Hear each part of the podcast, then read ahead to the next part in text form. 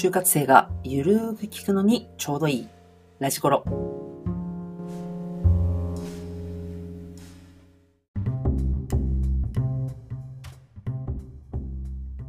皆さん、こんにちは。こんばんは。えー、本日のラジコロ始めていきたいと思います。本日のラジコロは、えー、有料就活サービスってぶっちゃけどうなのかということについて、えー、お話をしていきたいと、そういうふうに考えています。いつものようにですね、まずはテーマにまつわる、えー、ニュースのお話からしていきたいなと思うんですけども、えー、就活で親が取るべき姿勢とは、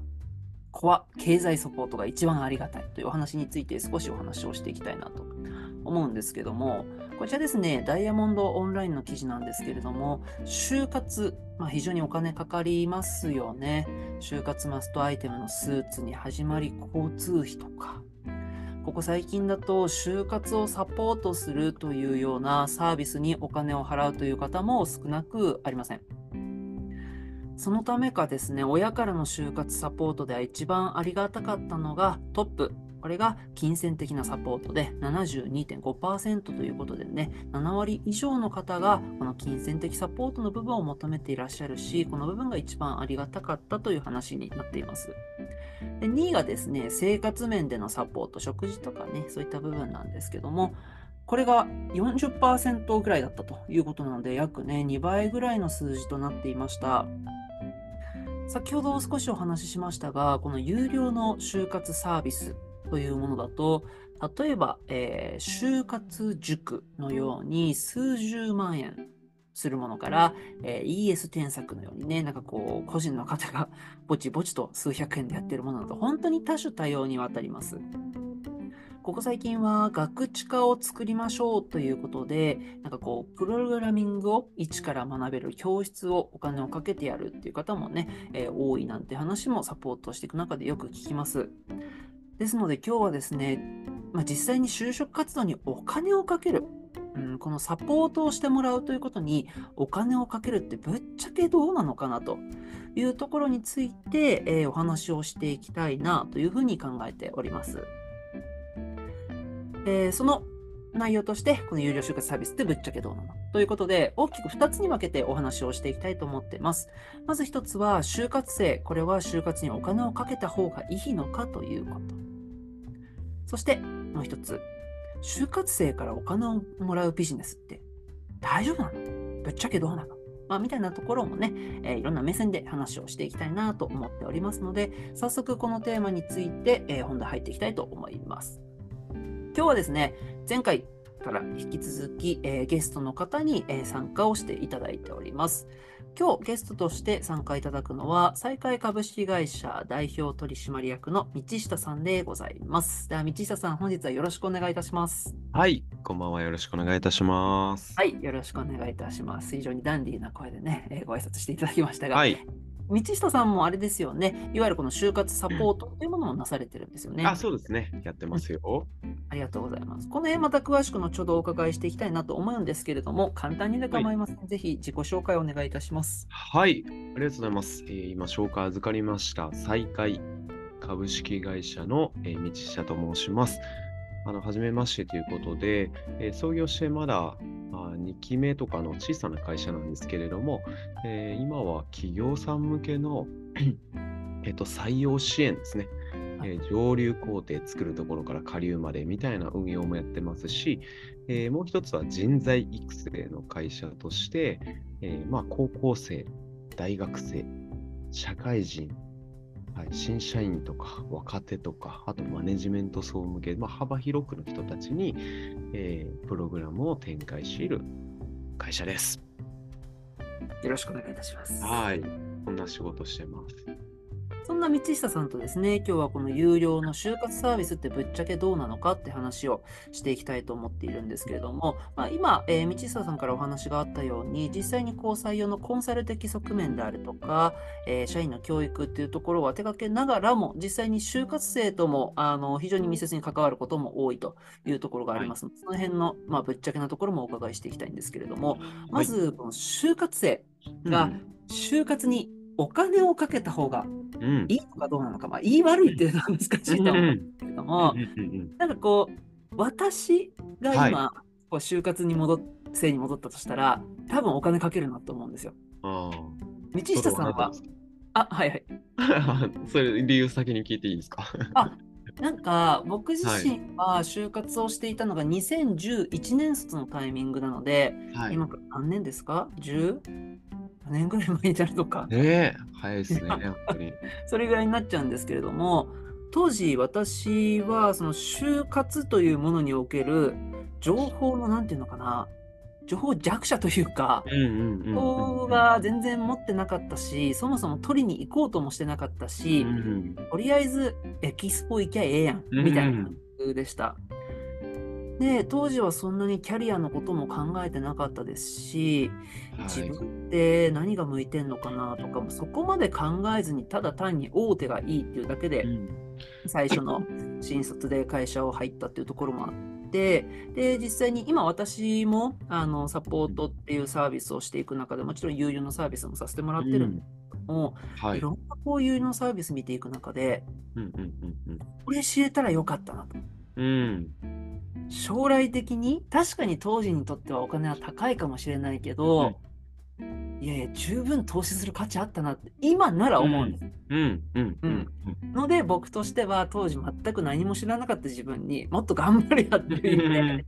うん、お金をかけたいなと思うんですけど改めて道下さん自身あもちろんね道下さんの就はい活やり方もあったと思うんですけど、ぶっちゃけそこはいかがですか？あ、そうですね。僕も国崎さんと同じで、まあ、自分に投資してみたら、いろいろと選択肢、ね、考え方の選択肢が広がってはくるので、うん、どんどん投資したらいいんじゃないかなと思っ派です。実際に道下さんはし就活をしていた頃ってそういった有料サービスとかって使用なされてたんですか、そうですね。えっと、まず僕も国崎さんと同じで、2011ではなくて2012卒なんですよね。あ一つであの時めちゃくちゃ就職氷河期でしたよね。うん、そうですね10年11年とか10年は はいね。はい。なので、有料のものも一部あったんですけど、僕もね、3万円ぐらい出して、なんか3日間のコースみたいなやつ受けたことあるんですよ。へえそそれどんなことされるんですか？うーん。なんかあの、就活とはみたいなところから、なんか就活のマナーみたいなものを4、5時間ぐらいひたすらへえ 聞くみたいな。もうだからもうずはい。っとインプットが9割ぐらいですよね。なんかたなんかそうノックの練習をしてみようとか、めちゃめちゃ初歩的なところにめちゃくちゃ時間かけた。なんかうん。こういう講座もあるんだぐらいな感じで受けてましたね。うんうん、え実際にこうまあそれ今インプットばっかりだったという話もあったんですけど、今もしその就活生に戻ったとしたら改めてそれ受けます？いや、それは受けないですね。あのーまあ、マナーみたいなところは、これは別にお金を出さなくても、今はね、もう YouTube とか調べたらいっぱい出てくるじゃないですか。確かに。うん、なんかそれは、まあ、アウトプットしていく中で気づいていくことだったりもすると思っているので、はい。まあ、初歩的なね、部分は、まあ、わざわざお金をかける必要ないんじゃないかなって、はい、さっきの部分とちょっと真逆になりますけどね。うん。はい。なので、初歩的な部分はね、映像ぐらいでいいんじゃないって思っちゃいます。うんうんうんうんだとしたら実際にこううん道下さんがうん。今就活生に戻った時にどはい。んなサービスにお金をかけたいなって思います、うん。多分これ聞いてる学生って、まあ、そもそも、まあ、無料がいいよねっていうやっぱりそういう人が多いとは思うんです絶対に。うんで、まあ、実際にこうキャリコロをねやってくれてる方もいらっしゃったりという方もいらっしゃるんですけども、うん。やっぱりお金を払うっていうのはなんだろうなそれなりの覚悟とか、うん。まあ、決意とかがあると思ううん。ので、何に対してお金を払うのか、うんなんかその価値って見えにくいと思うんですけど、はい。したら今何にお金をかけますか？ああ、そうですね。まあ、もちろんね、そのなんか内容的なところへの共感、投資っていうところもね、まあ、もちろんそれが前提としてあるとは思うものの、はいっていうんですかね、ちょっとライズアップみたいな感じで、こうお金をかけるからには、絶対に就活っていうものに妥協しないというか、はいうん。だから自分の就活に対する心のベクトルをちゃんと自分に向けるきっかけにはなると思ってるんですよね、お金出すっていうのは。うんうんうんううんん、だから僕は、そうですね、あの、就活に対する時間の使い方とか、あ心のベクトルみたいなものが大きく変わってくるので、まあ、そういうふうな側面に投資するっていうのはすごくいいと思いますし、うんはい。あとはやっぱりね、べえーとお金払ってるってことはマネタイズ先が学生に向いてくれてるはずなので、一般的には。そうですね。そうじゃないと、ね、おかしいわけなので、ね、あの無料よりも有料の方が確実に学生に対してのベクトルは向いてくれるはずなので、まあ、しっかりとね、あの向き合ってもらうっていう意味でも、課題解決してもらえる深さは変わってくると思うし、まあ、仲間みたいなところも、うん、いい気づき、なんつうんだろう、お互いいい気づきをね、なんかこう、与える、シェアし合えるってすごく素敵なことだと思ってるので、まあ、これもサービス形態によるかもしれないですけど、はい。まあ仲間とか自分のマインドだったりとか、そういうところでお金を出す価値があるんじゃないかなとは思ってますね。うん。なるほど。ありがとうございます。まあ、多分ね、あの今の話を聞いていて、え、うんこれどういう言葉なんだろうっていう言葉が多分あると思うんで聞いていきたいと思うんですけど、まず、あのまあ、自分がね、就活をしていく中でのその心のベクトルって話があったんですが、うん。この心のベクトルっていうのは具体的にどんなことを指すんですか？ああ、そうですね。やっぱシンプルに、就活に対する時間のかけ方とか、お準備の質って、全然お金出すのと出さないのと多分変わってくるはずなんですよ。うんあのライザップさんとかも数十万かけてダイエットするわけじゃないですかっていう。はい。でダイエットって別に一人でできちゃうものなはずですけど、やっぱり人間ってそんな強くないよねっていうう。ん うん、あの自己管理とか時間管理がそもそもできるんだったら、まあ、就活って一人でやれちゃうわけなんですけれども、ね、そういう一人でタイパ人材って言われる子ってできる子って本当1割いるかいないかじゃないですかっていう。はいうん、って考えたときに、そうですね、なんかこう、一緒に伴走してもらえる人がいるとか全然違いますし、自分もそこにお金をかけるってことは、ね、なんか中途半端な向き合い方できないよねっていう自分への覚悟にはなるので、まあ、それが僕が言う今の、まあ、心のベクトルみたいな部分じゃないかなと思ってうます。んなるほど。まあ、確かに学生目線で言うと、うん一般的にはこうお金をかけなくても使えるサービスもあるわけで、その中でやっぱりお金を払うってことは自分に対してもプレッシャーではないですけれども、やるんだって気持ちになるでしょうし、まあ、先ほどその企業からしたら学生へのベクトルって話がありましたけど、それは企業も同じで、学生にとっては就活の、先ほどね、動画にもあるみたいな話もありましたけど、うん。YouTube 探せばいくらでもあるじゃないですか、うん、ノウハウ動画って。でもそれでもお金をもらって、えー学生に何かを提供していくってことは、やっぱりそこに対して自分たちも何かを返さなきゃ絶対あるでしょうか。ら、お互いに確かにこのベクトルっていうのは必要なのかもしれないですね。うん。そうですね。なんか、私、ちょっとふと思ったんですけど、はい。ライザップって、はい。まあ、昔、それこそこう、個人にそういうパーソナルなトレーナーがつくってあんま考えられなかったじゃないですか。うんで、今、ふと話を聞いてて思ったんですけど、ライザップ通う人って多分、なんかこう、痩せたいから行くわけじゃないんだなってちょっと思ったんですよ。はいはいはいはい。どういうことかっていうと、痩せたいから行くんじゃなくて、まあ、痩せたいそういう憧れの体型になることによって、うんうんうんこういう何かを得たいとか、うんうんうんうん生活をしたいって、ここなんじゃないかなと思うんですよ。うんだからそういう生活を手に入れられるんだったら お金をかけたいと。うんうんうんうんで、本当に道下さんがこう、ライザップをね、こう就活にたどりてくださったんでって思ったんですけど、うんうん就活も、なんかこう、ぶっちゃけな話、内定目指す学生って絶対多いじゃないですか。はい。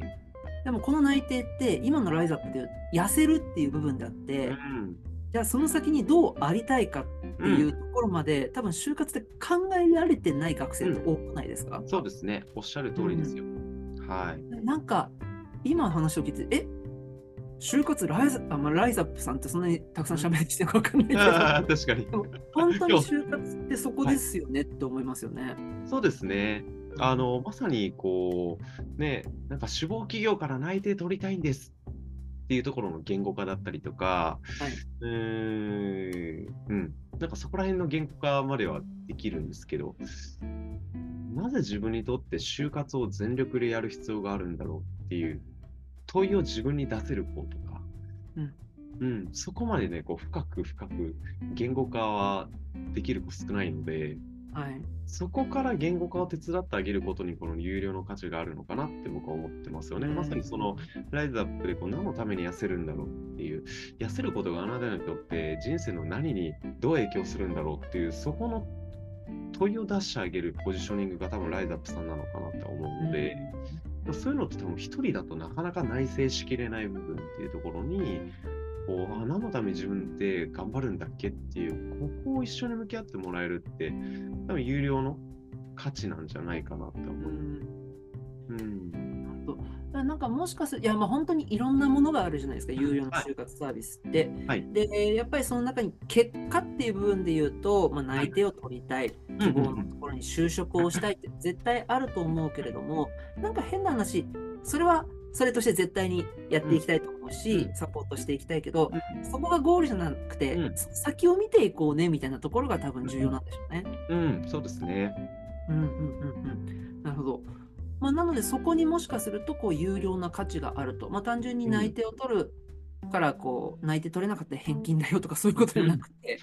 実際にその先まで見据えていく、まあ、その先を言語化していくっていうのが、まあ、今おっしゃってくださった有料な価値だみたいなところだったと思うんですけど、実際に、まあ、この、就活から、あ、就活生からうん。お金をもらうビジネスって、まあ、どうなのと。ういうんも少し話をしたいなと思うんですが、はい。実際にこう道下さんのところはどんなこうサポートをして、はい学生からいただいてるんですか？はい、ありがとうございます。えっと、僕らは月額3000円いただいてるんですね。おううん。で、コンセプトが納得のいく進路選択をするために必要な考え方とかうんスキルっていうものを提供するよっていう話をします。うんうんうん。で、僕たちが目指しているところっていうのはユーザー一人一人がちゃんとこう納得のいく進路選択ができることが大事。うん、なので、あの、真剣に就活したした結果、それが自分って大学院に行くとか、公務員に行くとか、うん1年留学するとか、アーティストになるとか、はい、いろんなこう回答があっていいと思っていて、うん、でも大事なのはこう誰かの意思じゃなくて、自分の意思で言語化する、意思決定するっていうことがすごく大事だと思っているし、はいうん、そのためにはこう選択肢を広げないといけない。そのためには考え方っていうところにの、まあ、ちょっとした知識だったり、教養だったり、リテラシーみたいな部分も必要になるし、あーね、就活って面接なので、選ばれないといけない。うんそのためのトレーニングの場みたいなところとか、まあ、僕自身があのプレゼンテーションの指導みたいなものを仕事柄しているので、まあ、それを就活生にもまあしっかりと、はい、プレゼンテーションっていうところができるようになる。まあ、そこのトレーニングの場所を作ってる。みたいなところですかね。まあ、あとはなんで自分が納得した進路選択をすることがどうつながるんだろうっていうところを、やっぱりこう日々問いを出す。うん、言語化する。そこでこう自分でハロチできるものを見つけていく。それを伴走していくための、はい、伴走者みたいなポジションかなっては思ってますね。うん、そういうふうなサービスをちょっと簡単にですけどしてます。うん。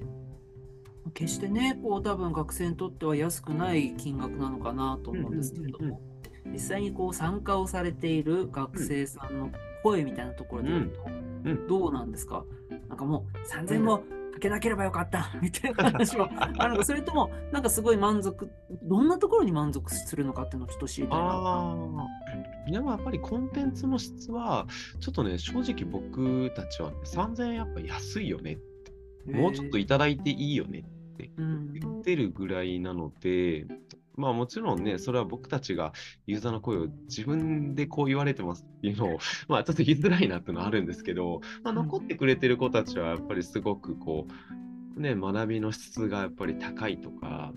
あとは一緒に頑張ってる仲間が本当に素敵な子たちが集まっていて、こうなんか意識高い子たちが集まってるというよりも、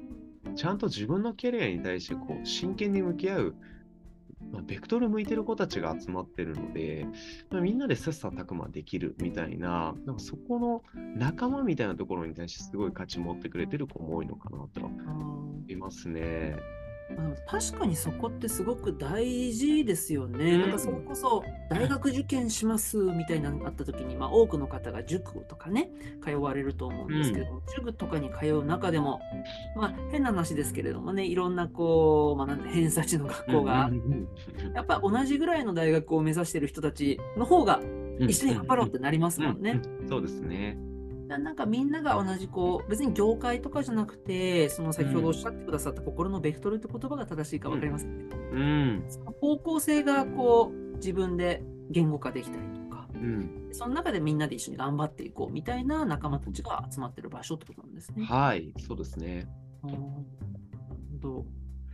実際にこう就活生とこう携わっていく中で、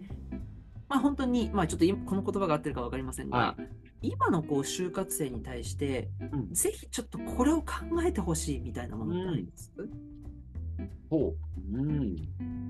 実際にこうサポートされていく中で、うんうん、なんかこう感じるものでも結構ですし、うん、もし何かあればこれだけは考えるといいよみたいなことがあればぜひぜひ。お金払ってる払ってないとかそういうの関係なくってことですよね。ああそうですね。はい。ありがとうございます。そうですね。なんかあのこう、就活してる中で、多分、いろんな社会人がいて、うん、いろんなサービスがあって、えー、それをまあ、ほぼ無料で受けれるものが9割なわけなんですね。はい。うん、で、えっと、僕がそうですね、えー、せっかくこの、この時間、このテーマの中で、一つ、こう、新しい視点を持ってサービスを見てほしいなと思うとすれば、はい、マネタイズがどこに向いているのかみたいなところの視点を就活生の力養ってみるとなんかこうビジネスモデル世の中のこのお金の仕組みとかが分かってくると面白いなっていう、うん、なんかそこを持って帰ってほしくて。確かに。はい。うんうんうん。ついついやっぱりそのね、学生からお金取るみたいな ところで、こう、すごい批判を食らったりっていうのは、泣きにしもあらずなんですよね。別にそんなあの、炎上するほどのこと一切やってないので、あの炎上すらもないんですけれども、なんかこう、就活生から見たときに、え、自己満席1対1で無料でやってくれる人いるのに、3000円取るって何これみたいな、なんか、そういうお金のない人からお金を取るってどうなんみたいな 感じの意見を持ってる人たちもいて、あの、で、なんかついついこのお金を取ることが悪みたいなイメージになんかこう自然とついちゃいそうな、人も、あの、なんて言うんだろうね、お金のものの流れとかが分かってない人からすると、それでネガティブなイメージになっちゃったりして、そのサービスに入り込めない、はい、いや、なんか変なことになっちゃうんじゃないかみたいなことになっちゃって、まあ、大切な機械損失になっちゃう人がいるなと思っていて、はい、うん、なので、やっぱその、3000にしろ、5000にしろ、5万にしろ、10万にしろ、無料にしろ、あのボランティアってほぼこの世にないって僕は思ってるので うん、あの1時間無料で向き合う先には、どこでマネタイズが発生しているのかっていうのをやっぱちゃんと考えてほしいですよねと。うん、就活生相談とかも、ね、1人2人に1時間、2時間ぐらいだったらまだしも、それをずっと定期的に無料で相談しますよって、無料でアルバイトしますよって言ってるようなものなのでって考えたら、学生の皆さんも無料でアルバイト絶対しないじゃないですか、週3、週4でっていう。そうですね。うん。だからこう、なんか無料で向き合ってくれる先には、皆さんからお金取らなくても、皆さんの10倍、100倍、1000倍くらいで お金もらってるマネタイズ先があるから、皆さんには無料で向き合えてるんだよって考えたときに、うん、どこでこの無料の分ってマネタイズが発生してるんだろうっていう視点を持ってみると、なんかこう、あこういうビジネスモデルが成りっていうところからいろんな発見が出たりしてくるので、あ、この会社はここに対してベクトルが向いてるんだなっていう、ベクトルの先がわかるって感じですよね。うん、うん、その上でなんかこう有料の、ね、5万かかるもの、10万かかるもの、3000、5000のものいろいろ見てもらって、あそれが自分が高い、価値ないと思ったら無理に受ける必要は全然ないと思うし、あこういうベクトルが自分たちに向いてるんだ。これは勉強になるなと思ったら投資したらいいと思うしっていう、なんかそこの視点を持ってほしいなと思います。うんそうですね。あの、まあ、これ別に就活の話だけじゃなくて、例えば、うんなんでしょうね、何か、これを今なら無料でプレゼントとかってあるじゃないですか。そうですね。で、無料ほどなんか怖いものはなくって、それこそね、そこに個人情報を入れて、それでもらえますよ。個人情報って実はすごく高いものですよね、の話じゃないけど、やっぱり就活も、まあ、多分就活生もね、結構理解してる人多いと思いますけれども、やっぱりこう、無料で相談乗ってくれた、まあ、その結果、企業を紹介してもらったっていうのも結構多いと思うんですね。そこの先っていうのは、やっぱりマネタイズっていうのは、その企業を紹介することによって発生した紹介料だったりするわけじゃないですか。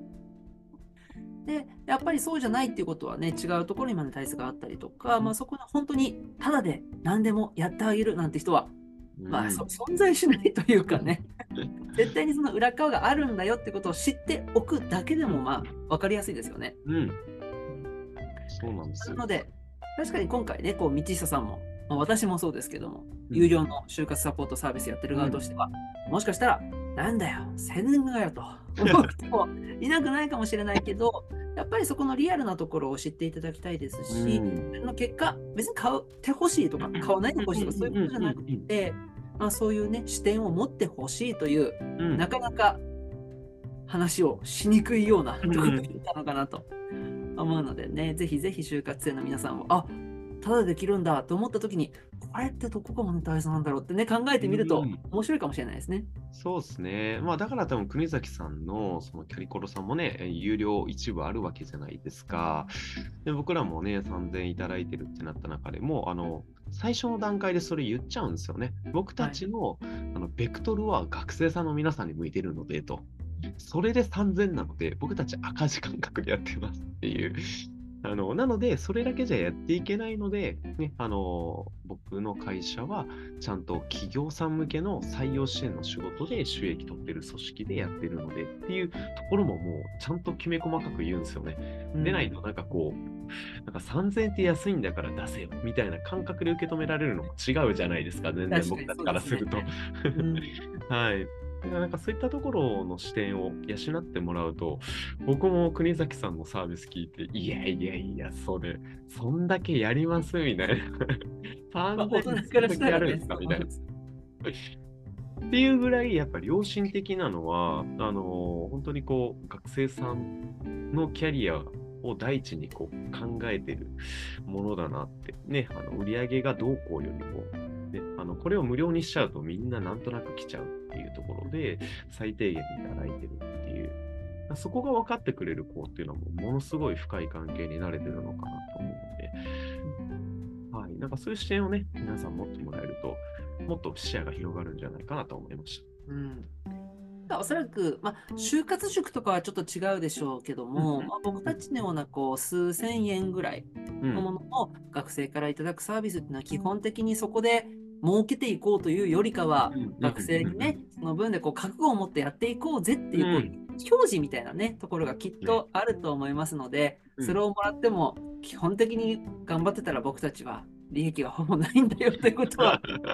ね、ちょっとこう、ぼそっとだけ伝えておこうかなと思います。ありがとうございます。まあそしたらね、えー今日の内容としては、この有料の就活サービスでぶっちゃけどうなのって話をしました。えー使う、使わないは本当に本人の自由だと思いますので、ここに関しては自分で判断をしたらいいと思います。ただ、えーこのお金を払うっていう時に、そのサービスがね、えーどこに向いているのか、まあ、どこにベクトルが向いているのかっていうところはぜひ見てほしいというところで、今のマネタイズの話がありました。で、えーこういった有料のササービス、いろんなメリットがあると思いますので、ここはしっかりと自分の中で判断をして使っていくということも一つ、えー検討に入れながらね、就活をより良くしていってもらいたいなというふうに思っております。では、最後にですね、えーその就活生に対して学生のメッセージということで、道下さんから最後一言いただきたいと思いますけれども、お願いできますでしょうか？はい、ありがとうございます。まあ、あっという間の時間でしたけど、あのありがとうございます。僕は自分の会社のサービス関係なく出会った学生さんが納得のいく進路選択をしてほしいなって、はい、思って、えー向き合ってる身なので、えー今日聞いていただいている皆さんも納得のいく進路選択をね、えーするために今就活があると思って、今のね、なんかこう、様々な苦しみ、いろんなもの、大変なことあると思うんですけど、えー乗り越えて、はい、誰かの声じゃなくて自分の意思で最終決めてほしいですね。えーそれが、はい、たとえ両親が、ゼミの先生が、先輩が何と言おうと、えー皆さんが自分で意思決定することに就活は意味があると思っているので、その結果ね、えー聞いたことない会社とか規模とか、はい、もうそんな一切気にしなくていいので、えー納得のいく進路選択をぜひしていただければと思います。応援します。以上です。ありがとうございます。はい。ということで本日はですね、えー、再開株式会社代表の道久さんにご参加をいただきまして、えー今日のテーマ、有料の就活サービスってぶっちゃけどうなのということについて話をしていきました。えー本日のですね、まあ、内容について、まあ、ぜひぜひいろんな質問等もあるかもしれませんし、えー具体的にどういうサービスなのって気になる方もいらっしゃるかもしれません。えーこちら概要の方に載せておきますので、よろしければぜひそちらからご覧になってみてください。では、えー本日のラジコロこれで終了となります。えー今後のまたスケジュールに関しては、また皆さんにね、ご案内もしていきたいと思っております。毎週水曜日午後6時半から配信しておりますので、また次回もお聞きください。では本日も最後までお聞きください。どうもありがとうございました。